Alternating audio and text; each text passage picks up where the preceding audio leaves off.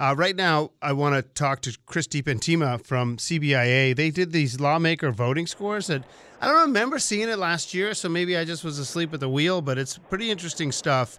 And Chris joins us now live on Brian and Company. Good morning, Chris. How you doing? I'm doing great, Brian. Good to talk to you again. Uh, uh, good to talk to you. So, first of all, how long have you been doing this for?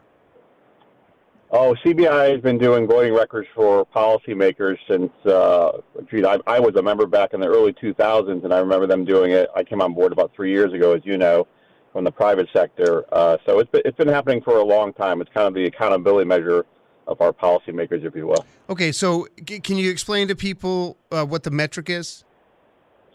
Yeah, you know, we we changed our process a few years back where we no longer do endorsement of candidates at CBIA. Uh, we, during the election season, like we had last fall a year ago, do a pledge and ask folks who support the business community to sign on to a pledge. And the pledge lists maybe 10, 12 items in there that we think will help move the state forward economically, uh, help the business community, help the residents of Connecticut, uh, and the overall economy grow. And that pledge generally becomes our agenda for the session.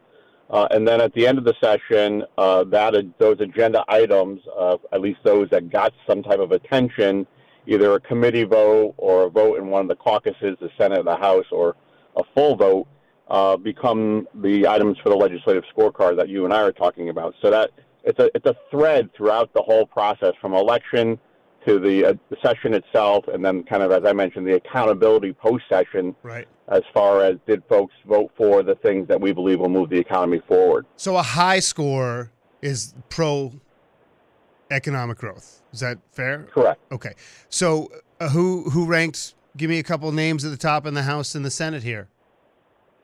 Yeah, well, you know, House the House in general, Brian did very well in the scoring, uh, probably higher than I, I've seen them do in past years. There was a lot of bipartisan uh, conversation and support in the House. Uh, the, it, it, seems to continue to be a pro pro economic growth, pro pro business uh, group of legislators. So, you know, uh, Majority Leader Rojas, who I know has been on your show, yep. Uh, Speaker of the House Ritter, and uh, Minority Leader Vin, uh, Vin Candelora all got 100% votes, um, and, and they were really trying to move things forward. Some got through to full vote and eventual uh, made, made into law by the governor, and some eventually didn't get through the Senate.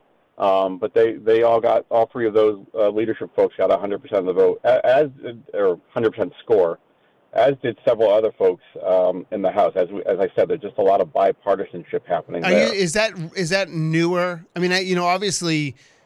Ned Lamont is a is is a very I mean he's almost like a blue dog Democrat. I make the joke that if you take the names off of Charlie Baker and Ned Lamont and put their policies down, they're like the same. So I mean he's a fiscally pretty fiscally conservative Democrat. We have a different kind of dynamic in the state.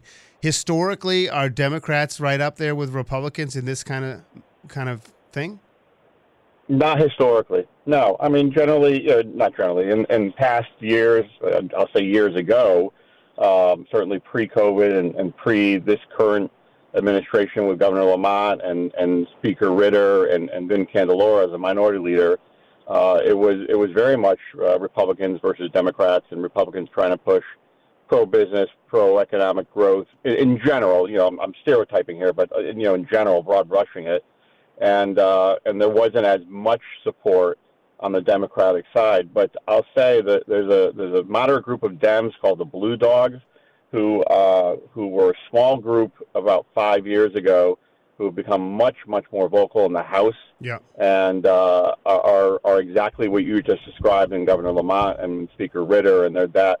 They're, they're that uh, fiscally conservative, more socially progressive group who are trying to move economic issues forward, trying to support the business community because they know if the business community is doing well, that creates jobs, and if we create jobs, that creates opportunities for residents, gives them spending uh, money that they can then spend, and it creates this cyclical effect which drives up our economy uh, and yeah. helps the state overall. Of course. I mean, listen, the Connecticut, New England has a huge growth problem, so the effort needs to focus on growth, and that's economic growth. I mean, it just makes sense. It's almost too logical for politics, right? Uh, Chris DiPentima with CBI joining us here. What about in the Senate?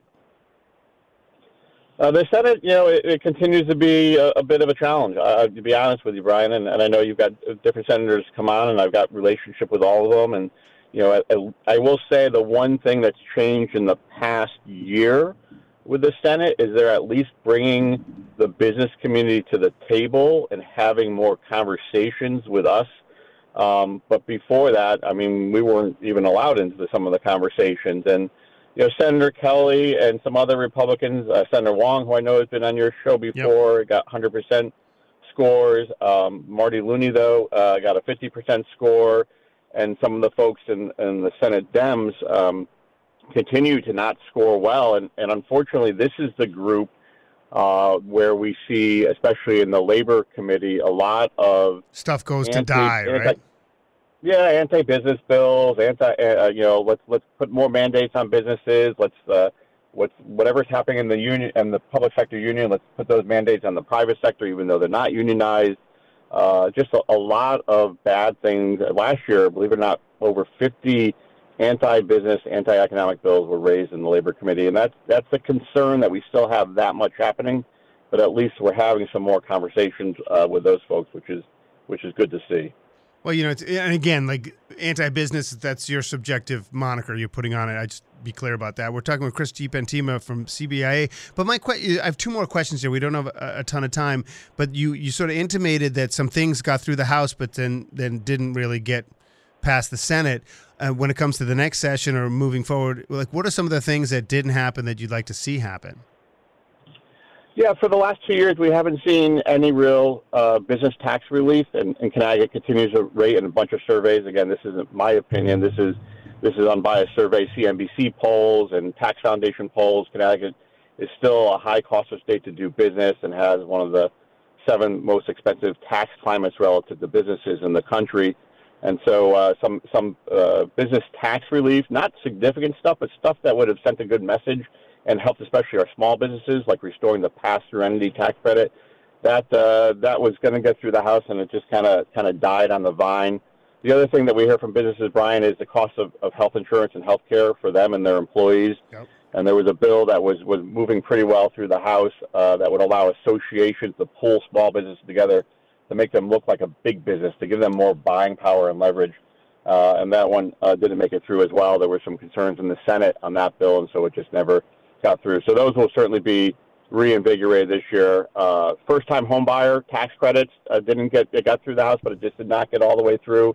And we need to continue to incentivize people uh, to stay in Connecticut, move to Connecticut, especially our college grads. We 35% yeah. of our grads leave the state every year, and we need to keep them. We did get some good news. I know your friends and my friends up in Massachusetts are happy about this, but we got some good news a couple of days ago with the 2000. Yeah, they're coming census. here. They're coming here.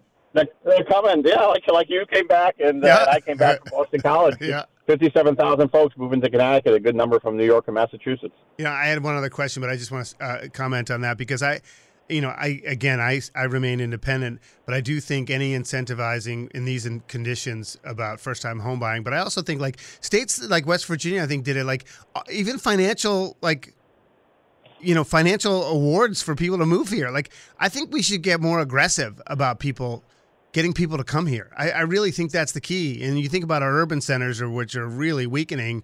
That's the way to build up our cities. You're spot on, and that's really going to be the focus of this session. The governor wants housing, childcare, and, and certainly more of a more of a competitive economic climate for our businesses to to be the focus, and that's obviously right on line with what CBI stands for and, and what we're going to continue to push forward. Hey, Chris, great stuff. Have a great weekend. We always appreciate the insight. Stay well, my friend. All right. Chris DiPentima from CBIA.